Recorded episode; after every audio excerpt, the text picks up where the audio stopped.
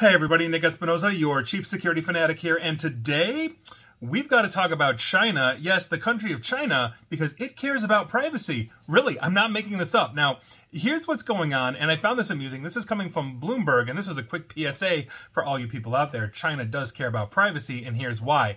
Tesla, meaning the vehicles that Elon Musk, he owns Tesla, those vehicles have been barred from major parts of the Chinese city Chengdu as it prepares for a visit by President Xi Jinping for the start of the World University Games this upcoming Friday. And that's according to people familiar with this, talking obviously to Bloomberg. Now, authorities from Chengdu, for the record, that I have a population of 21 million, have told officials to block Tesla's from some areas related to the event as well as Xi's visit, uh, basically asking not to be, these people that are talking to Bloomberg also asked not to be identified for obvious reasons because this information was not supposed to be public. That also was keeping within Chinese government tradition. Now, Tesla's have been, if you didn't know, prevented from entering Chinese military complexes and housing uh, compounds in recent years, as well as facing bans from a district that hosts uh, Communist Party summer retreats. Now, this curb stems from concerns about sensitive data being collected by cameras